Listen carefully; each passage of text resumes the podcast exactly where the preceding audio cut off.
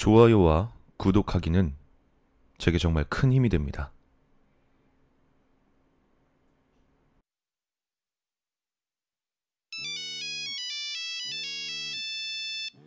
늦지막한 아침을 맞이할 수 있었던 건 긴 프로젝트를 끝내고 오랜만에 받은 휴가 덕이었다. 때문에 적적한 방에 시끄럽게 울린 전화벨 소리가 반갑지 않았다. 더구나 화면에 뜨는 건 모르는 사람의 번호였다. 누구지? 아, 거래처 사람인가?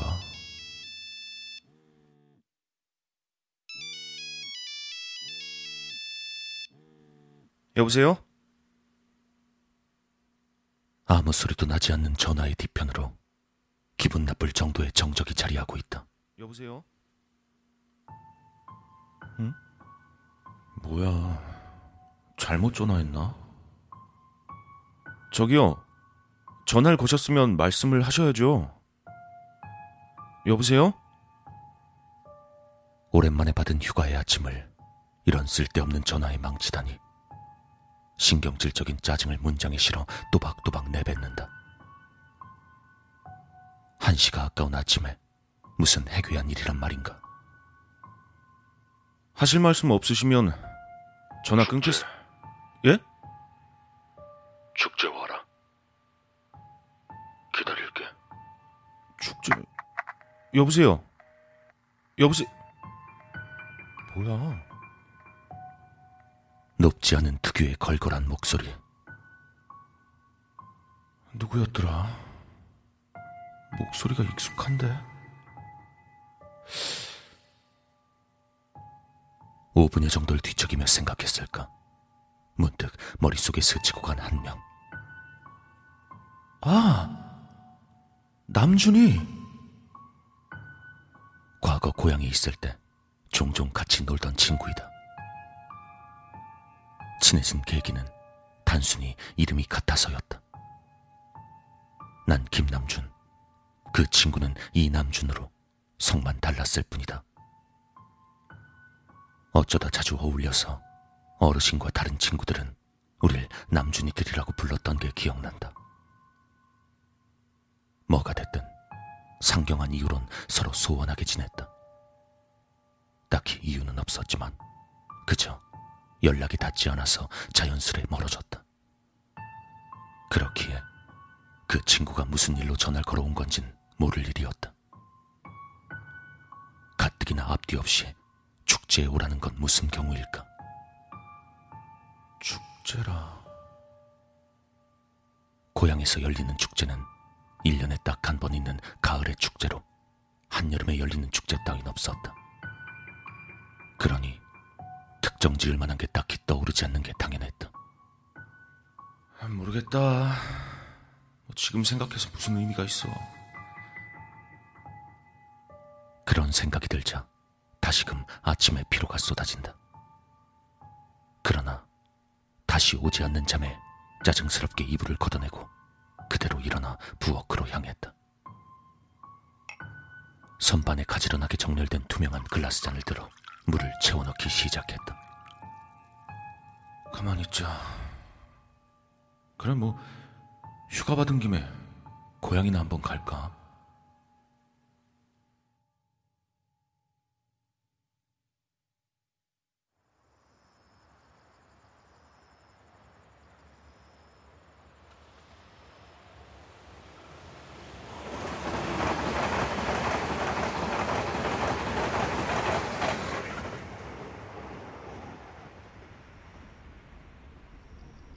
이틀 뒤 가볍게 짐을 싸서 기차에 몸을 실었다.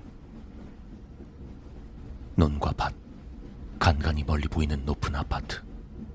기차 너머로 보이는 풍경은 전과는 사뭇 달라져 있었다. 아무것도 없던 허허벌판에 시가지가 새로 형성된 것처럼 보이기도 했다. 눈을 좀 붙이고 일어나자고 생각하자 곧바로 주름이 몰려왔다. 눈을 떴을 땐 종착역에 다다라 있었다. 기차에서 내려 시내 버스를 타고 마을 버스로 갈아타고 30분은 더 갔을 무렵이다. 전과 다를 바 없는 지루한 초록빛이 보인다. 드디어 도착했구나 하고 두 정거장쯤 더 지나 하차했다. 버스에서 내려 주위를 둘러봤으나 역시나였다. 축제 분위기 따윈 조금도 느껴지지 않았다. 그저 적적하고 한가롭기 그지없는 풍경이었다.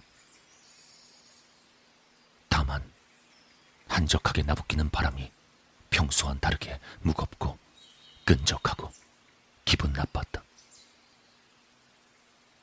여름이라 그런 걸까? 형, 상경한 뒤로 집에 한 번도 온 적이 없어 어느새 부쩍 커버린 동생을 실눈을 뜨고 봐야 했다. 어? 야, 경민이냐? 많이 컸다, 야, 너. 마중도 다 나오고. 아니야, 형. 마중은 무슨. 그냥 마트 갔다 온 거야. 형 오는지도 몰랐어. 아, 뭐야. 형 선물도 안 사왔어? 동생이 너스를 떨어주는 덕분에 어색한 기류 없이 서로의 근황을 나누며 집으로 향했다. 대부분은 여자친구가 있냐라던가 서울은 어떻냐 진짜 버스 환승을 찍지 않으면 돈을 더 내냐던가 그런 질문들이었다. 야, 근데 여긴 참 여전하다. 어떻게 길이 길이 1도 안 변했냐? 시골이 항상 그렇지 뭐. 아, 그나저나 집은 잘 지어졌어? 아, 집은 말이야. 더 이상 그 후줄근한 집이 아니야. 어, 그래? 내가 서울로 올라간 이후 집을 새로 짓기로 결정했던 게 기억이 났다. 나에겐 추억이 서렸지만 그와 별개로 썩 좋은 환경은 아니었던지라 오히려 반겼던 것 같다. 집 앞에 도착해보니 확실히 자리만 그대로일 뿐 번듯하고 낯선 신식 건물이 들어와 있었다. 동생은 문 앞으로 조금 빠르게 걸어가 번호키를 누르기 시작했다.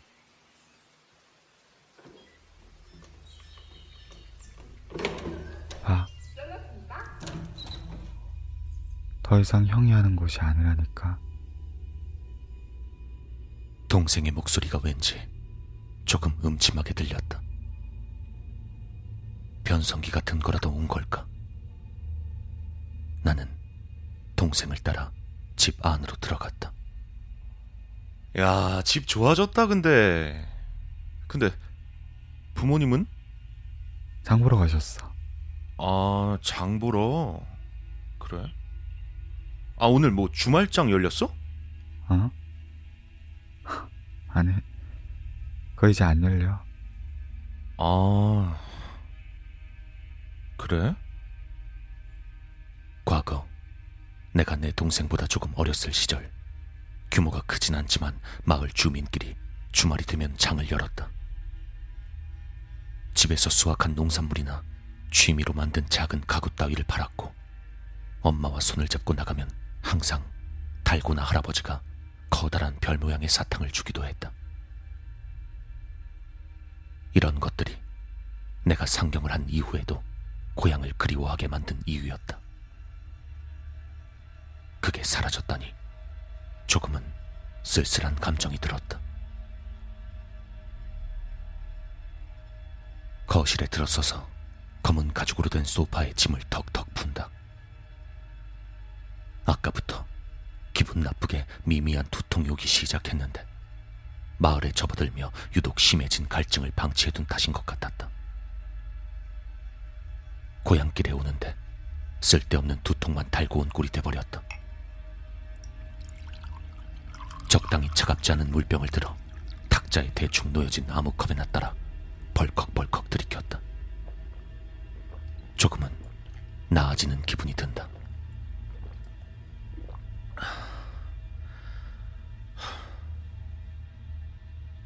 아, 그래. 축제. 야, 경민아. 요새도 축제 해? 음, 가끔. 상 봐서 작게 작게 하긴 해. 왜? 오게? 어? 아, 아니 뭐 주말장은 사라졌다고 했고 축제도 없어졌나 해서 물어본 거지 뭐. 아, 장이 있긴 해. 근데 야시장이라 지금은 안 열걸? 웬 야시장? 그게 뭔데? 나도 귀찮아서 가본 적은 없어. 야시장? 남준이가 말했던 축제가 그건가? 아, 근데 그거 조심해. 동네 꼬맹이들이 아주 노래노래 부르더라. 그래? 왜? 꽤 재밌나 보다. 가면. 난 귀엽다는 듯 피식 웃으며 대답했다. 다음으로 말을 이어나갈 동생이 조용해졌다. 갑자기 이야기가 맥락 없이 끊긴 게 피부로 느껴지고 있었다. 동생은 아무런 말도 움직임도 보이지 않고 있었다.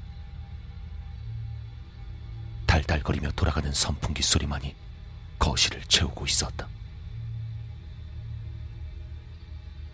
답답해진 나는 소파를 넘어 동생의 뒤로 다가갔다. 야, 넌 무슨 말을 그렇게 하다 마냐? 말 좀 해봐. 재밌대, 그거?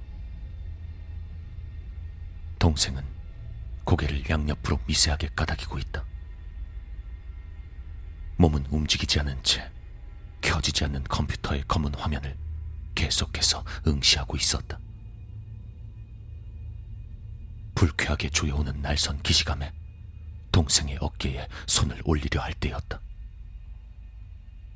야, 너 왜, 왜 그래?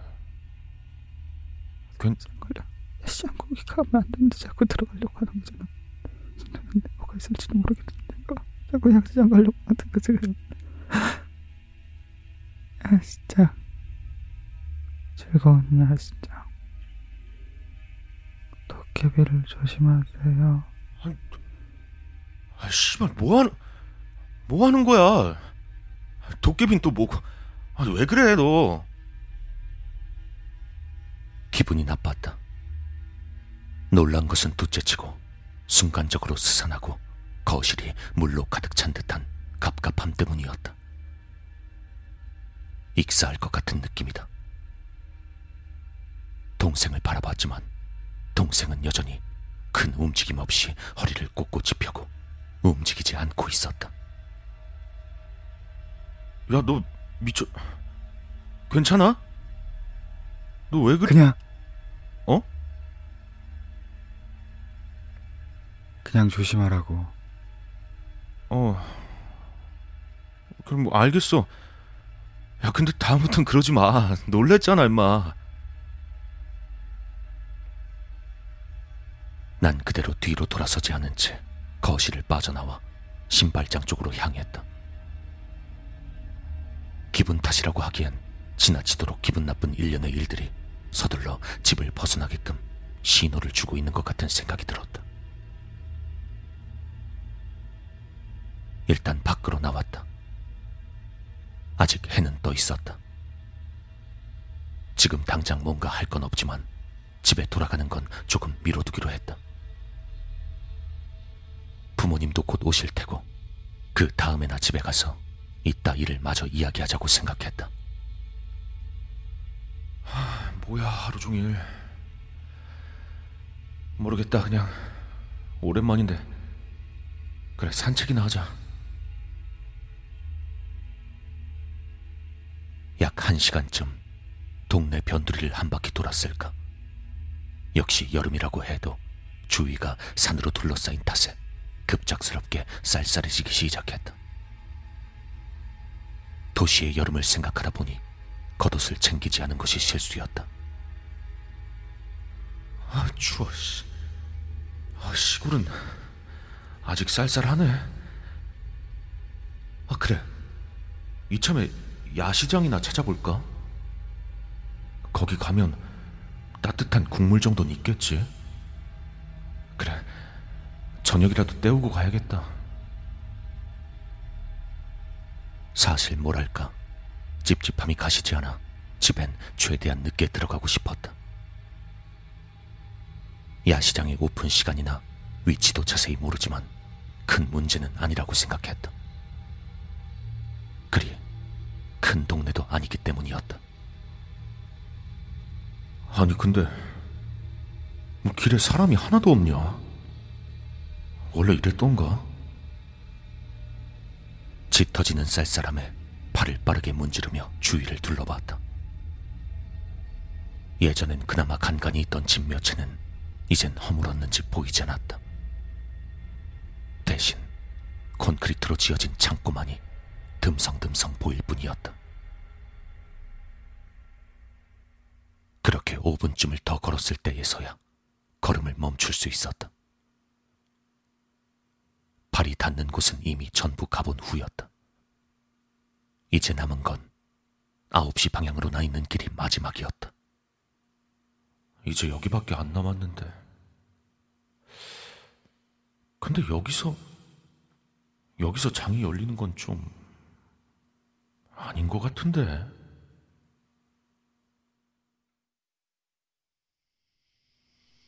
왠지 모르게 고개를 돌리기 싫었다. 과거의 기억으로 되짚어본다면 이곳엔 길이 없어야 정상이다. 정확하게 말하자면 길이 막혀 있달까.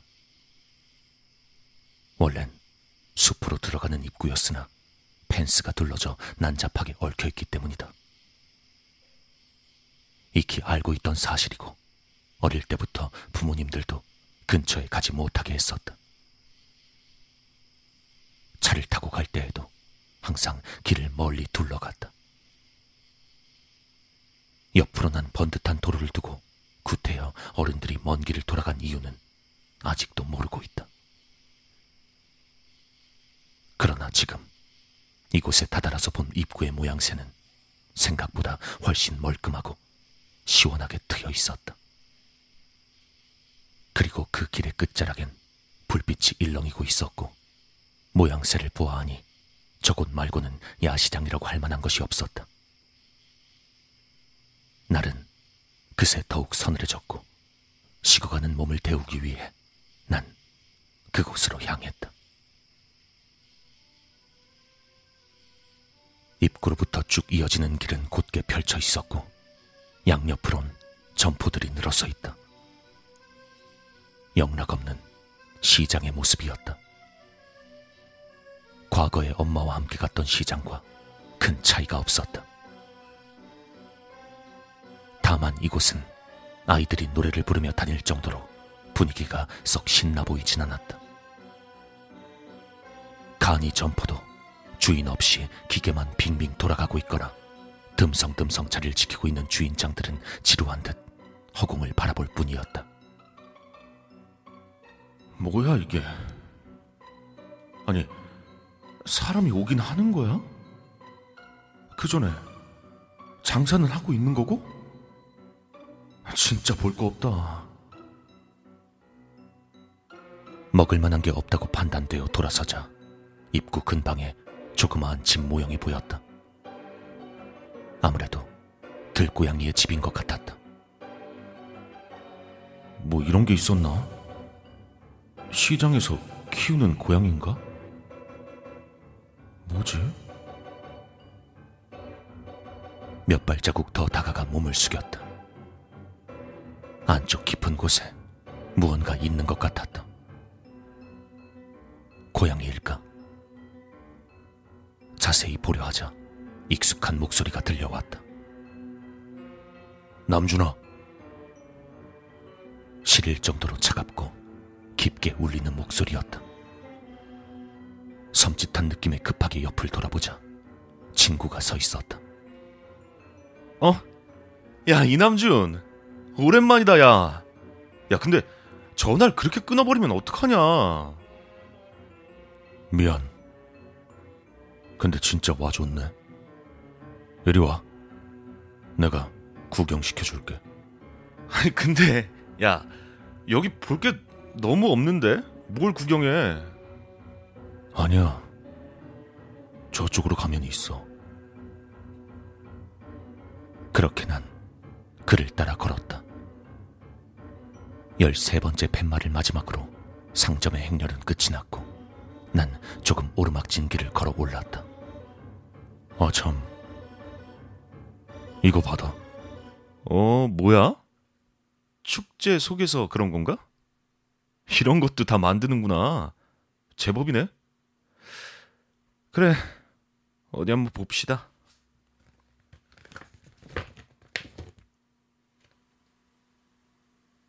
들어가기에 앞서 저희 축제에 관심을 가져주셔서 감사합니다. 저희는 여러분의 즐거운 시간을 즐거운 위해 시간을 위해. 최선을 다할 것입니다. 다만 다만 여러분들의 안전 여러분들의 안전을 위한 몇 가지 주의사항을 수록하였으니 이를 참고하시어 즐겁고 안전한 시간을 보내시길 바랍니다. 먼저 저희 축제는 초대를 통해서 이루어집니다.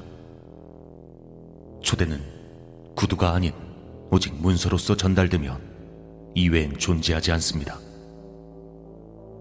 초대장을 소지하지 않을 시에는 불청객으로 간주됩니다.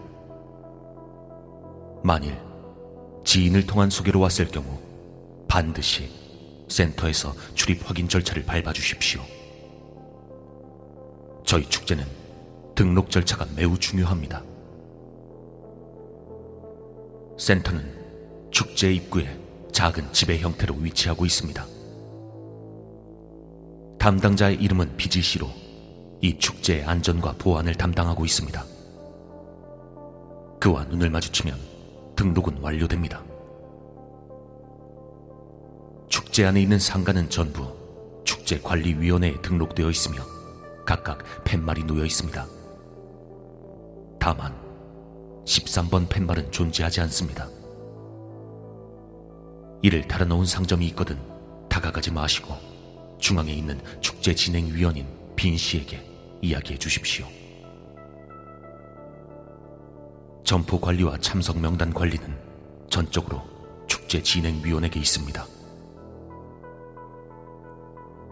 지금부터 안내해드리는 바는 응급 상황에 대한 대처 방법이며 각각의 상황엔 1, 2, 3, 그리고 레드의 단계가 있습니다.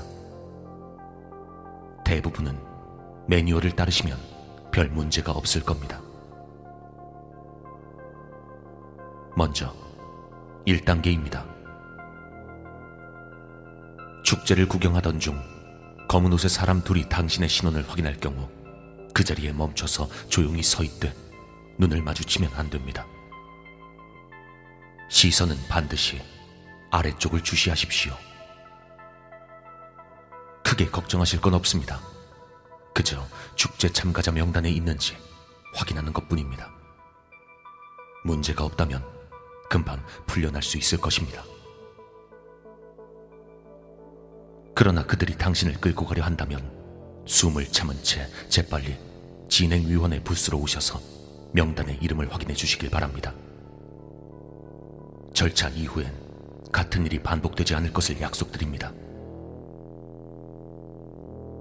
참고로 이곳의 모든 것들은 숨 냄새에 민감합니다. 이 점은 반드시 기억하시길 바랍니다. 만약 당신이 끌려간 뒤 정신 차린 곳이 하얗고 좁으며 수술용 침대로 메워져 있다면 그것은 2단계의 아주 위험한 상태에 놓인 것입니다. 그러나 주위에 사람이 없다면 해결할 수 있습니다. 누군가 들어오기 전에 재빨리 침대 밑으로 들어가 숨을 참으십시오. 중간에 하얀 가운의 2인조가 들어와 소리를 지르고 화를 내며 당신을 찾겠지만 결코 소리를 내거나 숨을 쉬어서는 안 됩니다. 그들은 불청객으로 간주된 사람을 매우 싫어합니다. 문을 닫고 나간 뒤 노크 소리가 두 번 울릴 때까지 기다리셔야 합니다. 반드시 기억하시기 바랍니다. 두 번입니다. 이 뒤에는 침대 밑에서 천천히 나오십시오. 이때 3단계의 상황을 직면할 수도 있습니다. 흔한 상황은 아니니 큰 걱정은 안 하셔도 됩니다. 인간의 형태를 한 무언가가 침대 위에서 불규칙적으로 들썩이고 있다면 주위에 있는 흰색 천을 뒤집어 쓴 뒤 발소리를 내지 말고 신속하게 그곳을 빠져나와 주시기 바랍니다. 그는 그저 명단에 없는 불청객일 뿐입니다. 이 일은 참석 여부 명단에 오류가 생겼기 때문입니다. 지인 추천으로 온 참가객이 가끔 겪는 현상입니다. 위에서 언급했듯이 이를 예방하기 위해서 반드시 비지 씨에게 알려 이후의 혼선을 예방해 주십시오. 씨는 입구에 위치한 작은 집 형태의 센터에 있습니다. 최근 저희 축제에 불청객이 늘고 있습니다. 종종 애매한 신호는 불필요한 비용 낭비를 막기 위해 강경하게 대처하고 있으며 최근엔 사실상 지인의 소개로 인한 접근을 금지하고 있습니다. 이 점 반드시 유의해 주시기 바랍니다. 다시 한번 말씀드립니다. 이 글을 읽고 계신 관람객께선 초대장을 필히 지참하시고 만일 지인의 소개로 왔을 경우 초입의 피지 씨에게 꼭 입장 등록을 받길 바랍니다. 그럼 마지막으로 최악의 상황인 레드입니다. 해당 상황에 대해 매뉴얼을 제공하고 있으나 그 존재에 대한 효과적인 대처 방법은 없습니다. 즉, 임시 방편임을 잊지 마십시오. 오랫동안 연락이 없던 지인을 통해 이 축제에 들어오시게 된다면 반드시 비지 씨와 눈을 마주치기 전까지 그 누구의 부름에도 응하지 마십시오.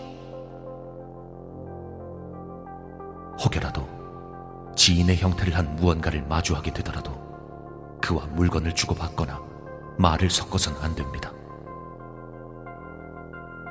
절대 그 모습에 속지 마시길 바랍니다.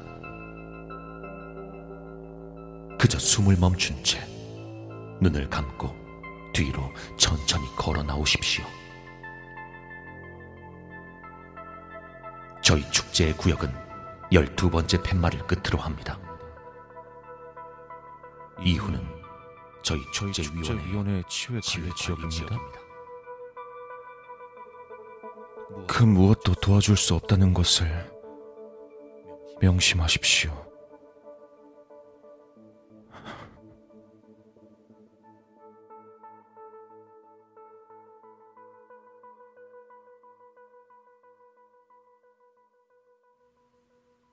남준호 깊고 서늘한 울림이 등골부터 타고 올라온다. 도착했어. 발끝을 향하고 있던 눈이 천천히 앞으로 향한다. 안내 팜플릿을 든 손은 미세하게 떨리며 중간중간 입에 불규칙한 경련도 일었다. 오랫동안 연락이 없던 지인을 통해 이 축제에 들어오시게 된다면 축제, 비지 씨와 눈을 마주치기 전까지 축제 와라. 그 누구의 부름에도 응하지 마십시오. 기다릴게. 혹여라도 지인의 형태를 한 무언가를 마주하게 되더라도 그와 물건을 주고받거나 아, 참. 이거 받아. 말을 섞어선 안 됩니다. 어? 야, 이남준. 오랜만이다, 야. 야, 근데 전화를 그렇게 끊어버리면 어떡하냐. 절대 그 모습에 속지 마시길 바랍니다. 시선의 끝 호수 가장자리에 띄워져 있는 한 척의 배가 보인다. 걸쭉한 액체에 실려 끈적한 소리를 내며 미끄러지듯 흔들리고 있었다. 진득한 바람과 출처 모를 한기가 뒤엉켜 땀 맺힌 등을 훑고 간다. 파랗게 날이 선 쇠술이 비슷한 것이 고막을 쑤시듯 머리를 어지럽게 했다. 입꼬리가 기괴하게 일그러져 올라간 친구의 얼굴이 보인다. 스산이 피어오르는 물한 개가 지독히도 아름다운 밤이었다. 어서 와, 남준아.